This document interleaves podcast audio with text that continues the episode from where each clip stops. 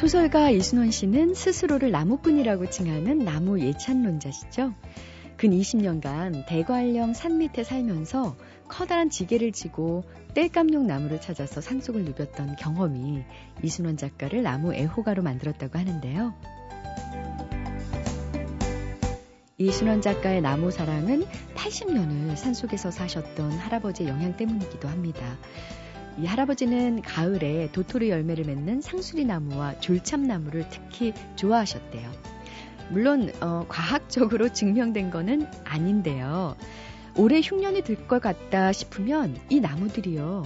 산 식구들, 들 식구들의 겨울 식량을 위해서 다른 해보다 더 많은 도토리 열매를 맺었다고 하네요. 상수리 나무와 졸참 나무 참 기특하지 않아요? 나무의 도량과 해안이 때로는 인간의 것보다 크다는 생각도 듭니다. 그렇지 않아도 누군가를 위해서 넉넉하고 따뜻하게 베풀고 품어주고 감싸주기 좋은 계절이 다가오고 있죠. 기온은 점점 내려가지만 사람과 사람 사이에 오가는 마음의 온도는 언제나 한여름이었으면 좋겠네요. 안녕하세요. 소리나는 책 라디오 북클럽 김지은입니다.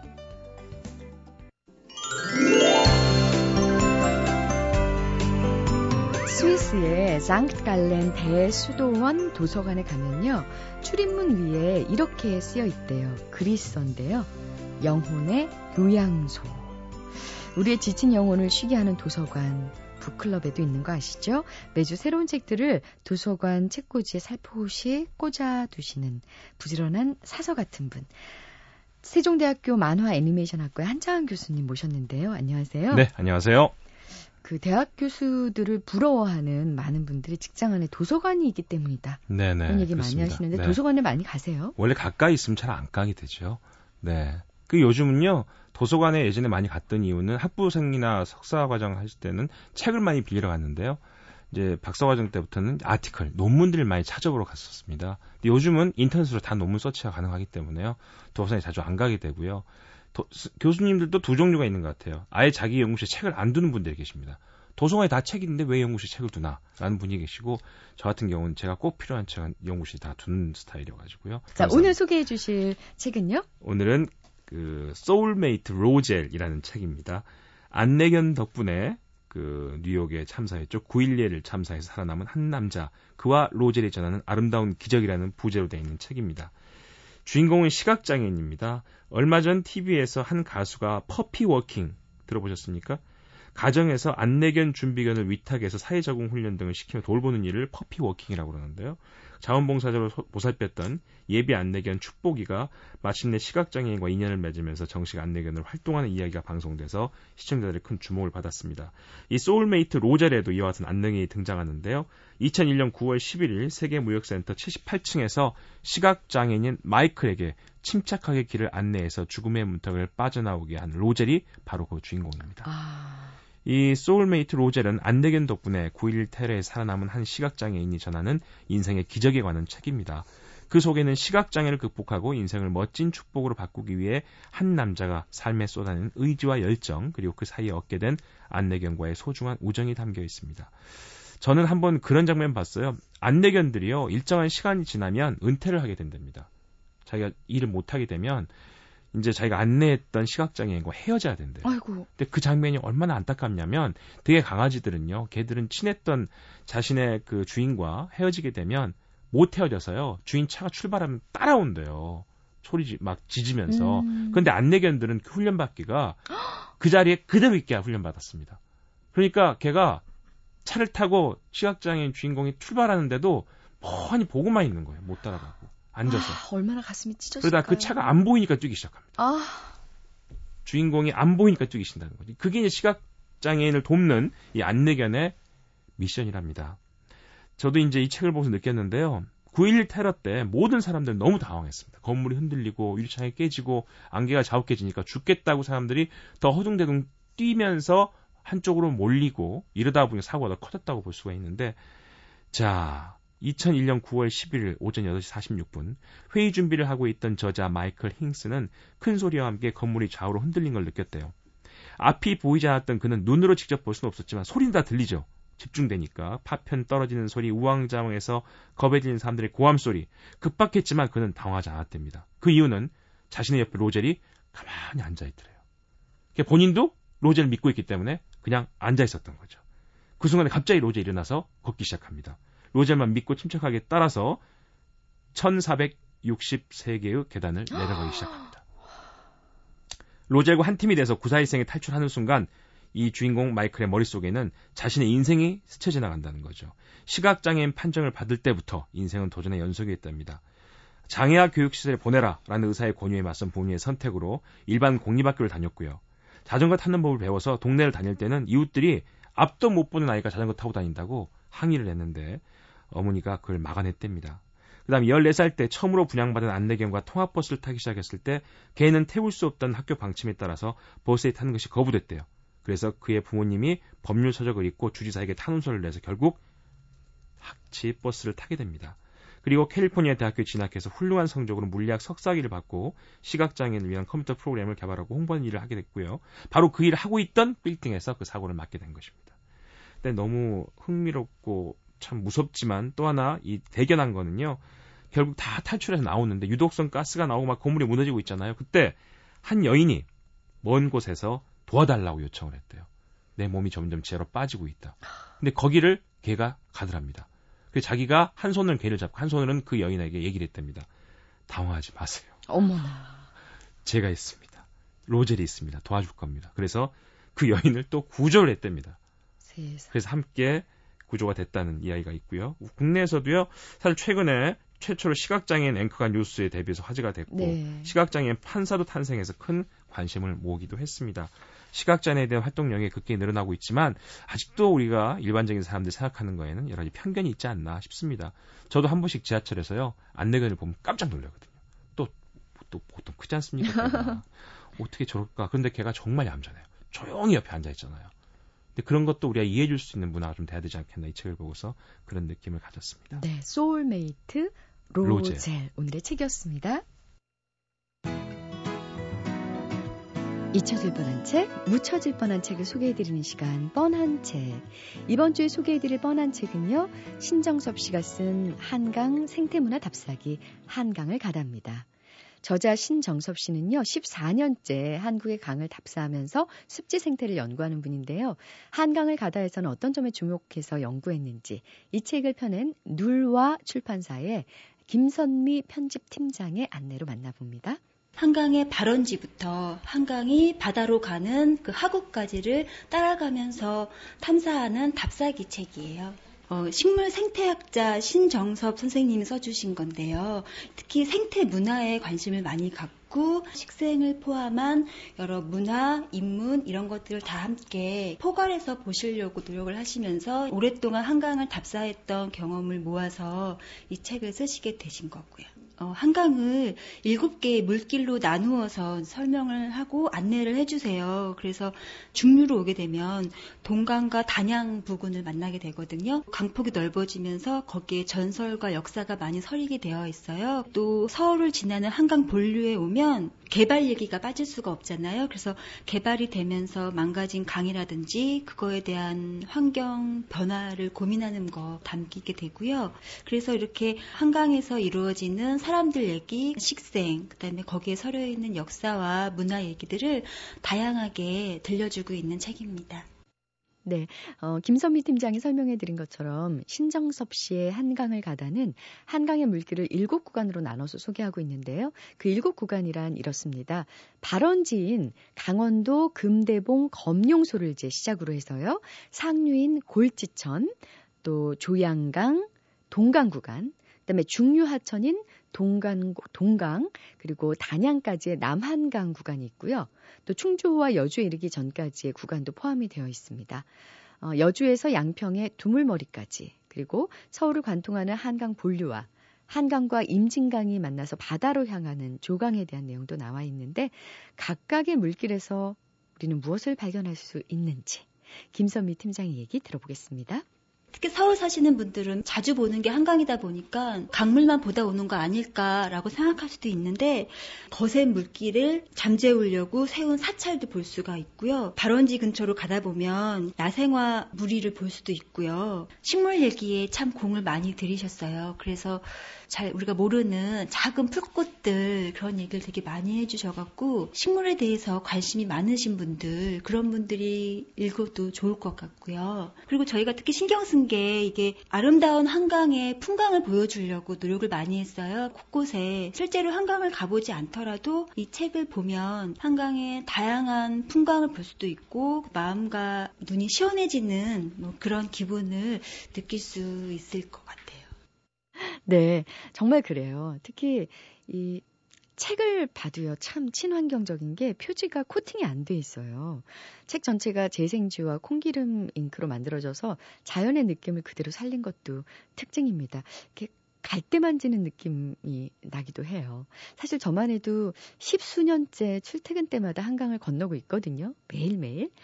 그럼에도 불구하고 한강의 생태와 풍광 또 거기에 이제 서려 있는 이야기들은 제대로 알지 못했거든요. 근데 이 한강을 가다라는 책이 여러모로 도움이 될 것 같습니다.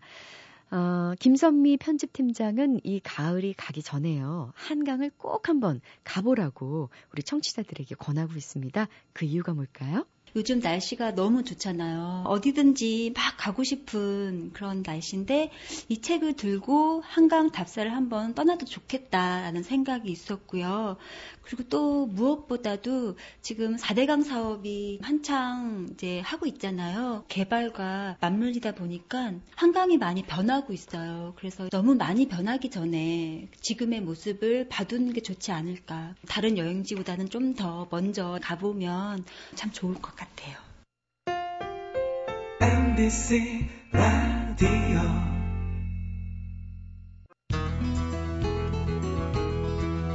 두달 전쯤이었죠. 심리학자 황상민 교수가 저희 라디오 북클럽에 나오셨죠. 음, 대통령과 루이비통이라는 책으로 북카페를 찾아오셨는데요.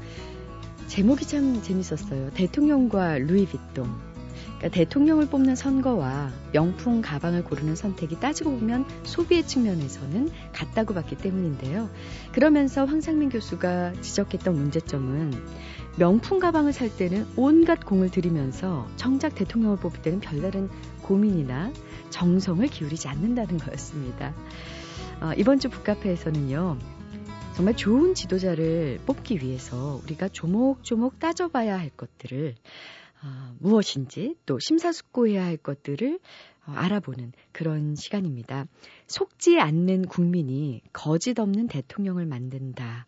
아, 이 책의 저자 김상범 씨 모셨는데 안녕하세요. 네, 반갑습니다. 안녕하십니까? 이 지금 공저기 때문에요. 네. 김상범 선생님 외에 박설리, 박소령, 유혜영, 최현도 선생님 네. 이렇게 같이 책을 쓰셨어요. 네. 근데 이렇게 대표 주자로 어떻게 발탁이 되셨나요? 제가 시간이 제일 많은 겁니다. 속지 않는 국민이 거짓 없는 대통령을 만든다. 책 제목에 100번 공감합니다. 특히 책 첫 페이지에 이런 네. 얘기를 적으셨더라고요. 모든 나라는 그 나라 국민의 수준에 맞는 지도자를 가지게 되어 있다. 이게 윈스턴 처칠이 했던 네. 명언이라던데 좀 아픈 명언입니다. 그 국민의 수준을 보면 대통령의 수준을 알 수 있고 네. 대통령의 수준을 보면 그 국민의 수준을 알 수 있다는 얘기 아닌가요? 네, 그런 셈이죠. 그러면 잘못 뽑았다고 네. 어 이렇게 누군가를 비난할 거는 아니라는 생각이 드네요. 네, 맞죠. 맞습니다. 음... 네. 그리고 한편으로는 우리나라의 국민이나 모든 여건이 지금하고 완벽하게 동일한 상태에서 대통령이 지금보다 뭐 한 10배가 좋은 사람이 뽑혔다. 손치더라도 우리나라의 변화가 10배 더 빨라지고 더 좋아진다라고 생각을 하기 힘들죠. 왜 그런 건가요? 왜냐하면 국민은 그대로 있으니까. 그럼. 아, 이 책은 음, 우리 유권자가 후보를 어떻게 하면 제대로 검증하고 판단할 수 있느냐 네. 그 근거 기준을 참 많이 어, 세워주셨고 도와주는 그런 일종의 안내서입니다. 생각해 보니까 우리가 투표하면서 제대로 교육받은 적이 없는 것 같아요. 네. 네. 어, 그래서 이 일종의 안내서를 보면서 어떤 분들이 썼을까 궁금했는데 하버드 케네디 스쿨 출신 다섯 분이 공동 집필을 한 거더라고요. 네. 뭐 하버드도 들어가고 케네디도 들어가고 스쿨도 들어가 있는데 어떤 학교입니까? 네, 뭐 쉽게 말씀드리면 하버드에 있는 그 정치 행정 대학원이고요. 아. 기본적으로 정치인들이나 행정인들이나 사회적인 문제에 관심이 많은 사람들을 그리고 리더를 길러내려고 설립된 학교이죠. 네. 근데 음, 왜 이 다섯 분이 모여서 어떤 계기로 이 책을 쓰자 결심하셨는지요? 네. 이제 다섯 분 중에 몇몇 분들이 거기서 수업을 하나 들은 게 있었는데 정치인이 되는 길이라는 음. 수업이었어요. 근데 그 정치인이 되는 길이라는 수업이 뭐냐 하니 어 기본적으로 정치인이 그 언론이나 기자들을 대할 때 혹은 국민들을 상대로 할 때 미디어를 할 때 어떻게 발언하는 게 옳은 것이냐 어 라는 수업인데 자연적으로 어떻게 하면 잘 보이냐라는 화두로 이어지잖아요. 그럼 또 자연적으로 어떻게 자기를 스스로 잘 포장을 하고 어려운 질문에는 미꾸라지처럼 잘 빠져나가냐 뭐 이런 담론으로 이어지는데 그걸 뒤집어서 생각을 해보면 어떻게 하면 안 속을까 음.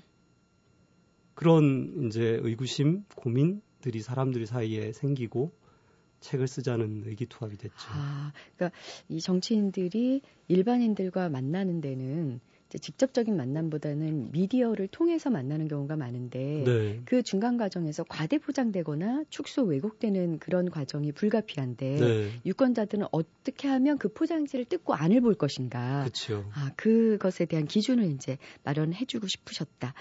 그러면 음, 역사상 네. 미국 대선 토론 중에서 가장 정말 네. 볼만한 그런 토론은 어떤 걸로 꼽으세요? 어, 뭐 미국도 사실은 굉장히 엉망인 토론도 많고 좋은 토론도 많아요. 근데 어, 그 사실 정치인의 대선 토론의 가장 시발점이라고 볼 수 있는 건 1830몇 년도에 그 링컨과 더글러스의 토론이 있었어요. 일리노이 주 상원의원 뽑는 토론인데 일곱 개 도시를 돌면서 토론회를 가졌어요. 그래서 두 사람이 군중을 모아놓고서 두세 시간 동안 첫 번째 사람이 지금처럼 뭐 질문 묻고 2분 대답하고 그게 아니라 한 사람이 한 시간을 토, 얘기를 하는 거예요. 네. 자기 생각을 쫙 얘기를 하고. 그러면 상대 후보가 이제 일어서서 한 시간 반 동안 반박을 쫙 해요. 아, 그러면 다시 첫 번째 사람이 나와서 30분 동안 반박을 다시 재반박을 하는 거예요. 그래서 그러면 이제 거의 한 두세 시간이 흘러가잖아요. 그거를 이제 일곱 개 도시를 돌면서 돌면서 야, 하는 어 뭐 그게 늘 좋은 형식이다라고 얘기할 수는 없지만 문제는 그 토론을 왜 하느냐 우리가 그럼 그 목적이 사실은 그걸 듣는 사람이 저 사람들이 어떤 생각을 가지고 뭐가 다르고 왜 다르고 뭐가 옳고를 판단할 수 있는 근거를 제공을 해줘야 되잖아요. 어, 그런 의미에서 그 토론이 상당히 좋았고 의미 있었다고 생각합니다. 우리나라 대선 토론의 문제점도 어떤 게 또 있을까요? 대선 토론의 문제는 너무 사실 뭐 좋은 점도 있지만 너무 많아서 어 일단 참가자가 좀 많은 형태이죠. 지난 아. 2007년도 같은 경우에는 뭐 대여섯 명이 넘었었는데 뭐 많다는 게 늘 나쁜 건 아니지만 어 그러면 이제 토론다운 토론이 되기 좀 어려우니까요. 에, 국민들에게 무엇이 다른지를 전달하기 굉장히 어렵죠. 예를 들면 여섯 명이 앉아 있으면 여기서 한 사람이 발언을 하고 두 번째부터 다섯 번째 있는 사람들은 반박을 하잖아요. 네. 여섯 번째 있는 사람이 반박을 하려고 하면 앞에 있는 사람들 얘기는 또 다 사라지게 되잖아요. 아, 어, 그런 어려운 점들이 있죠. 근데 이왜 대선 토론을 보고요. 네. 좋은 대통령을 정말 가려낼 수 있는 건가요? 갑자기 회의가 드네요. 음. 이런 비유를 한번 해볼게요. 면접을 하셨잖아요. 직원 채용을 할 때. 운이 나빠서 좋지 않은 직원을 채용을 했어요. 네. 그렇다고 면접을 없앨 수는 없잖아요. 음, 면접을 어떻게 더 잘 볼까? 면접관을 누구를 하면 더 좋은 음, 후보를 뽑을 수 있을까를 고민해야지. 네. 그러네요. 죄송합니다.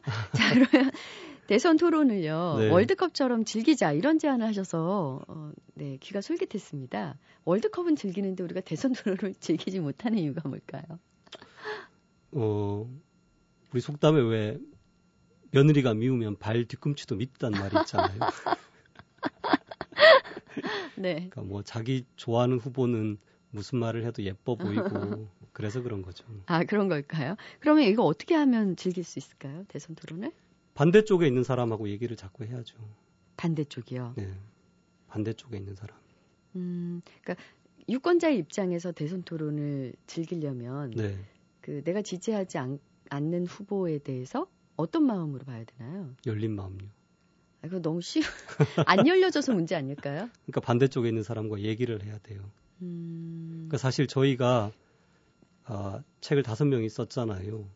그 다섯 명이 쓴 가장 큰 이유 중에 하나가 그 견해가 많은 다른 사람들이 함께 쓰자고 해서 그렇게 된 거거든요.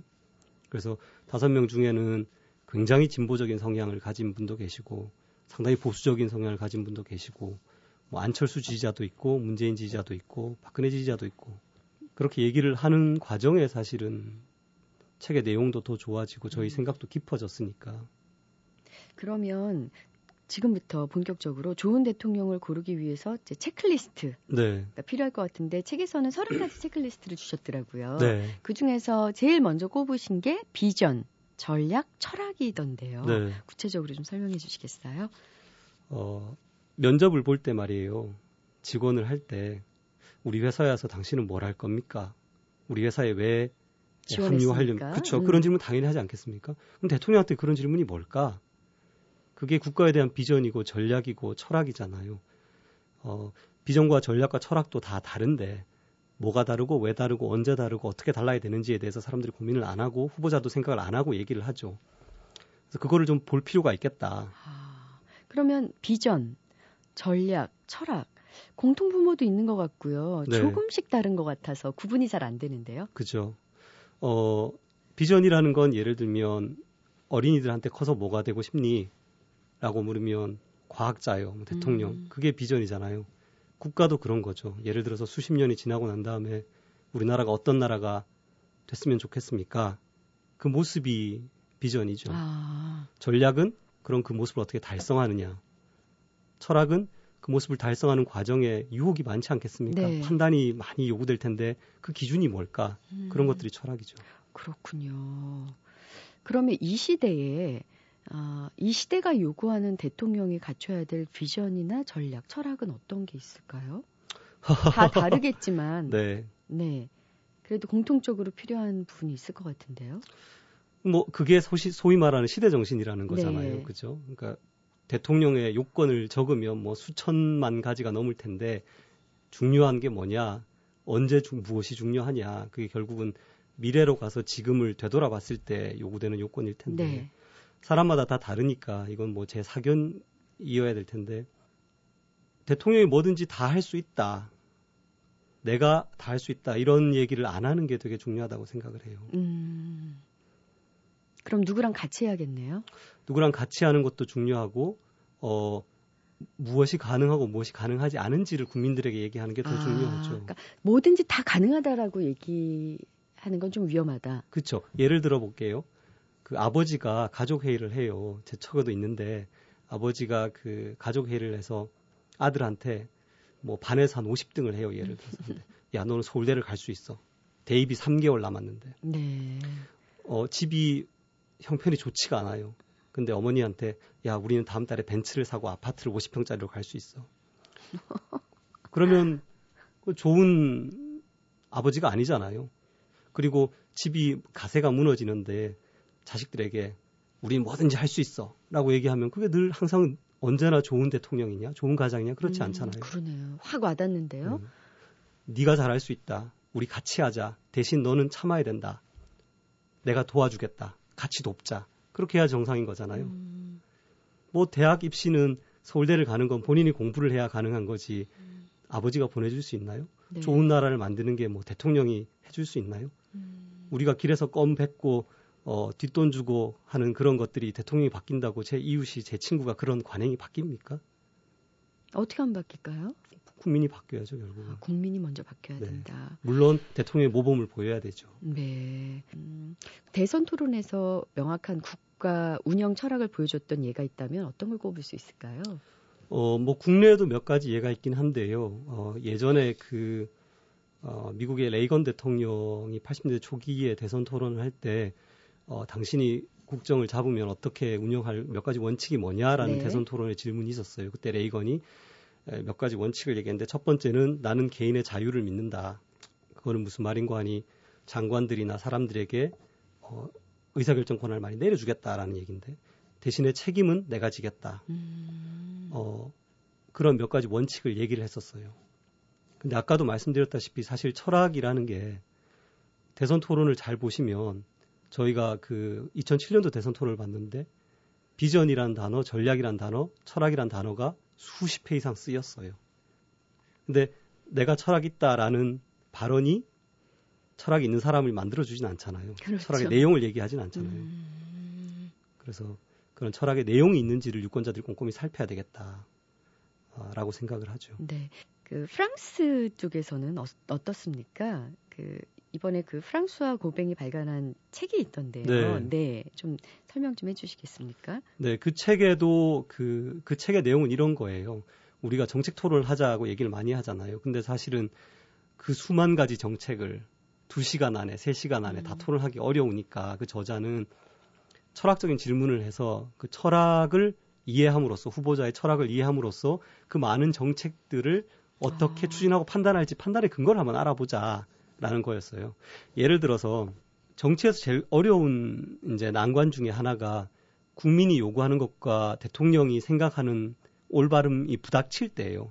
그러니까 국민은 A라고 가자고 하는데 대통령은 아무리 생각해도 B가 맞는 것 같아. 그때 대통령이 어떻게 판단해야 되느냐. 왜냐하면 민주주의에서는 국민을 따라가야 되니까 A로 가야 되잖아요. 근데 늘 항상 언제나 국민을 따라가는 게 옳지는 않잖아요. 소신이 있으면 국민을 설득하는 것도 음. 대통령의 책임이잖아요. 그럼 B로 가야 되잖아요. 그럼 뭐가 옳으냐라는 거예요. 근데 그거를 판단하는 원칙이 당신은 뭐요? 라고 대선 후보한테 물을 수 있어야 되고 아. 그 원칙에 대해서 책, 얘기를 할 수 책임이 있는데 그 고백 책에 보면 그 사르코지가 어떻게 대답했냐면 어 국민은 우유부단하고 이렇게 부유하는 사람이고 리더 리드를 할 필요가 있다. 리더자가 그렇게 대답을 했어요. 자기 철학의 하나로. 그걸 잘 들어보면 이런 갈등이 생겼을 때 저 사람은 어떻게 판단하겠구나라는 게 보이잖아요. 그러네요. 네. 그래서 철학을 물어야 된다는 거예요. 아, 근데 우리나라 대선 토론은 보면요. 그리고 어, 대선 공약들 보면은요. 네. 철학을 국민에게 그 설파하기보다는 당장 내년에 뭐 신도시 건설을 하겠다라든가 네. 공항을 짓겠다, 도로를 네. 어떻게 하겠다, 직접적으로 네. 어, 그 눈에 보이는 가시적인 성과를 주겠다라는 공약이 많은데요. 네. 그리고 거기에 또 많이 익숙해진 국민들도 많고요. 네, 그렇죠. 그 문제죠. 네, 선거 때가 아니면 또 얻어낼 수 없다 네. 이런 생각도 팽배해 있는 것 같고요. 그래서 그 뭐 대선 토론도 그렇지만 대선 캠페인 전 기간 동안 대선 후보들에게 물어져야 되는 질문의 폭과 깊이가 어떻게 조화돼야 되느냐가 굉장히 중요한 이슈예요. 그리고 그거를 잘 견인하는 거는 결국 국민의 힘이고요. 네. 자, 좋은 대통령을 고르기 위한 체크리스트. 음, 여러 가지 정책을 어떻게 균형 있게 만들 것인가. 네. 그래서 이번에 사실 속지 않는 국민이 거짓없는 대통령 맞는다 이 책에서 가장 인상적이었던 내용은요. 정책이 야, 그 동전의 양면을 충분히 고려하는지 확인해라. 네. 이런 대목이었는데요. 혜택이 있으면 우리 사실 지금 혜택만 생각하는데 거기에는 네. 분명히 뒷면 대가가 따른다는 거. 지지층이 있으면 또 반대층이 있기 마련이고요. 근데 우리 대선 후보들이 이런 걸 관과할 때가 참 많습니다. 네. 얘기 안 하죠. 표를 잃으니까요. 어른이 애들한테 뭐 국민이 애긴 애들은 아니지만 사탕을 주면 애들이 그 어른을 따라다니잖아요. 그런 거죠. 뭐.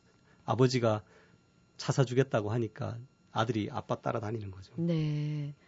그 저 어떻게 해야 되나요? 그러면 국민은 추궁해야죠. 대가가 사탕을 뭐냐고. 주면 근데 길들여지지 않을까요? 그렇죠. 그러니까 스스로가 더 엄격해지고 똑똑해지고 네. 그래야죠. 음... 그리고 특히나 중요한 게 대가와 수익, 위험과 수익 뭐 이런 것의 대, 등, 그 대꾸가 동시대를 살고 있는 사람들 사이에 만 있는 게 아니라 시간을 건너서 세대 간에도 있잖아요. 예를 네. 들면 내 후세가 얻을 수익을 내가 먼저 챙긴다거나 뭐 그런 것도 있으니까 어 시간의 그 프레임에서도 같이 봐야 되고 지역의 공간 이런 것들 다 함께 봐야죠. 어, 굉장히 중요한 말씀해 주셨는데 당장 나에게는 이익이 되는데 우리가 정말 나보다 더 사랑하는 자식들에게 해가 될 수 있다는 생각도 반드시 해야겠네요. 그렇죠. 당연하죠. 예. 예. 그리고 좋은 대통령을 고르기 위한 체크리스트 중에 정책의 이제 설득력 분야에 대해서도 네.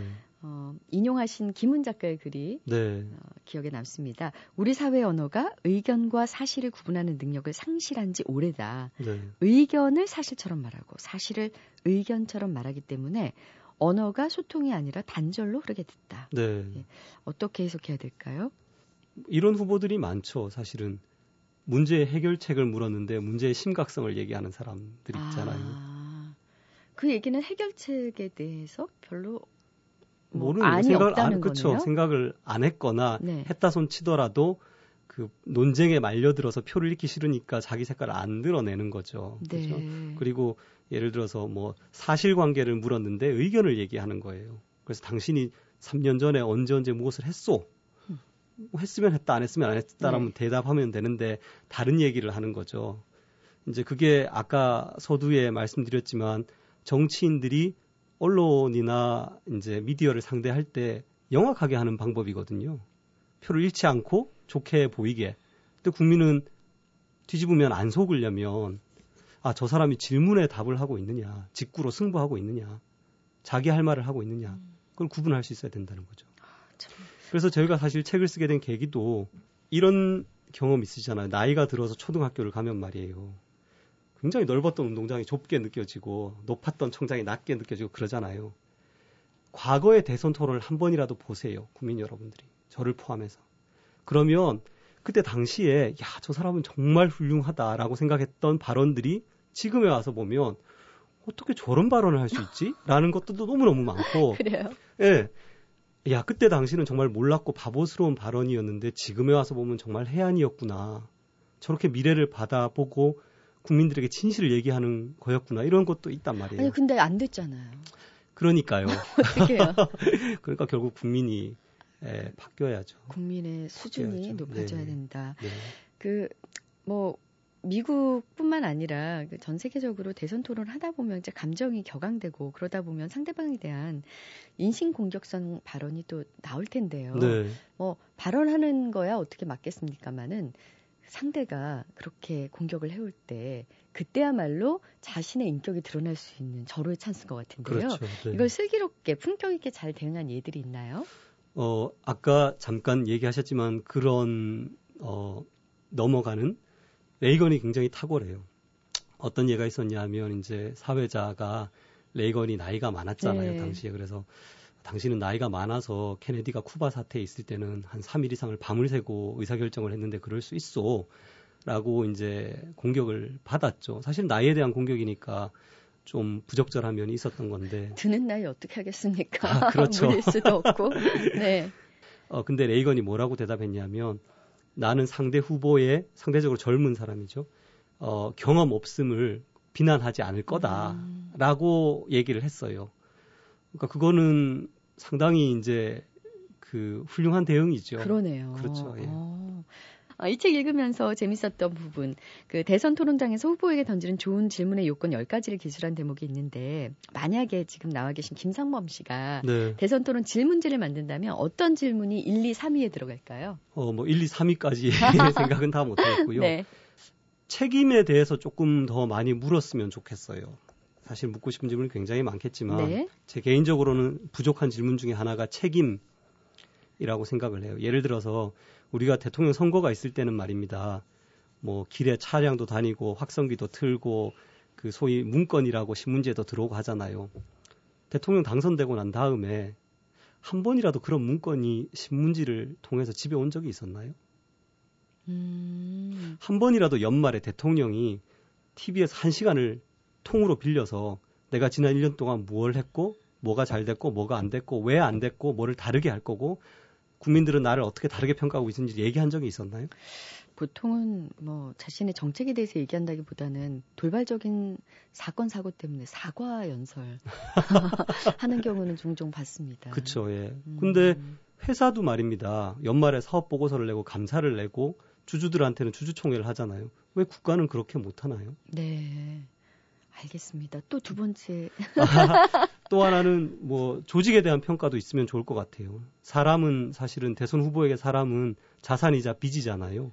근데 우리가 지난 너댓 명의 대통령의 말기를 봤을 때 주변 사람들이 문제가 돼서 뭐 기소가 되고 감옥에 가지 않은 사례가 없었잖아요. 근데 그 대통령을 뽑을 때 그 주변 그런 사람들이 있었는지 우리가 알고 있었나? 예를 들어서 이명박 대통령이 뽑힐 때 우리가 최수중 씨가 혹은 박영준 씨가 그런 사람 있는지도 국민들은 모르고 투표를 했잖아요. 음. 노무현 대통령도 마찬가지고 노무현 씨가 있었는지 얼마나 영향을 발휘한지 모르고 뽑았잖아요. 뭐 그분들이 좋다 나쁘다를 얘기하는 게 아니라 국민들이 그런 주변에 대해서 알 의무와 책임과 권리가 함께 있고 그러면 대선 토론에서도 그 사람들을 불러내서 적어도 얘기를 한다든지 아니면 그 사람에 대해서 물어본다든지 그런 게 있어야 된다는 거죠. 음, 패키지네요. 그렇죠. 어, 이 책 읽고 나니까 참 철저하게 후보를 검증해야겠다. 네. 유권자들이 이런 생각이 들었는데 깐깐한 면접관이 돼야겠다. 이런 결심도 하게 되고요. 음, 어떤 대통령을 뽑아야 나라와 또 유권자 모두 행복해질 수 있다고 생각하세요? 특히 이 시기에. 음, 그것도 많은 덕목들이 있겠지만 아까 도 말씀드렸다시피 우리가 다 잘 될 수 있다. 모든 걸 다 해결할 수 있다. 한꺼번에. 내가 다 해결할 수 있다 가 아닌 거를 아는 대통령. 그리고 아는 것뿐만 아니라 그것에 대해서 진실되게 국민에게 이야기할 수 있는 대통령이었으면 음. 개인적으로 좋겠어요. 네. 내가 다 할 수 있다라는 거는요. 사실은 내가 할 수 있는 것과 내가 할 수 없는 걸 모를 때 하는 사람들이 하는 얘기예요. 음. 나만 믿어라라고 하는 얘기는 말이에요. 네. 객관적으로 믿을 사실적 근거가 별로 없을 때 하는 말이에요. 음. 그렇지 않습니까? 객관적으로 믿을 사실이 있으면 그 사실을 대놓고 믿으라고 하지 왜 나만 믿으라고 합니까? 네. 그게 없으니까 나를 믿고 가자라고 얘기하는 거잖아요. 그렇군요. 그래도 나를 믿어라 그럼 왠지 이렇게 기대고 싶고 그런 게 유권자들의 마음이잖아요. 그렇죠. 그래서 국민의 과도한 기대가 생긴다는 거예요. 아... 국민의 과도한 기대가 대통령으로 당선된 사람에게는 짐이에요. 부담이고 그리고 한편으로는 불쌍한 면이 있는 거예요. 그 짐을 지키기 위해서 무리한 변화를 하게 된다고요. 네. 아프지만 저희가 꼭 알아야 될 그런 얘기가 아닌가 싶습니다. 유권자들의 자세와 태도도 이번 대선에서 충분히 변화될 수 있으리라고 기대해 봅니다. 자, 속지 않는 국민이 거짓 없는 대통령을 만든다의 깊은 뜻이 이제 더 이해가 되는 것 같습니다. 다섯 명의 공동 저자 중에 오늘 김상범 씨 모시고 얘기 나눠봤습니다. 고맙습니다. 감사합니다.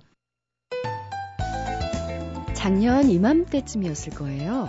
문학과 지성사에서 30년 넘게 출간되고 있는 문학과 지성 시인선이 400호를 돌파했었거든요. 그때 문학평론가 신영철 씨가 이런 말을 했습니다. 이것은 어느 출판사가 33년 동안 시를 포기하지 않았다는 뜻이 아니라 한국 사회가 시를 포기하지 않았다는 뜻이다. 아, 우리가 시를 포기하지 않았다는 사실이 또, 또한 번 요즘 증명되고 있습니다. 어, 찬바람이 불기 시작하면서요, 시집 판매량이 8월과 비교해 봤을 때 무려 8배 이상 늘었다고 하고요. 베스트셀러 순위에 오른 시집도 여러 권 된다고 합니다. 세상에서 가장 아름다운 집이 시집이라고 하잖아요. 언어로 지어진 그 평온한 집에서 오늘 같은 하루 푹 쉬었다 가시는 것도 좋을 것 같습니다. 지금까지 소리나는 책 라디오 북클럽 저는 김지은이었습니다.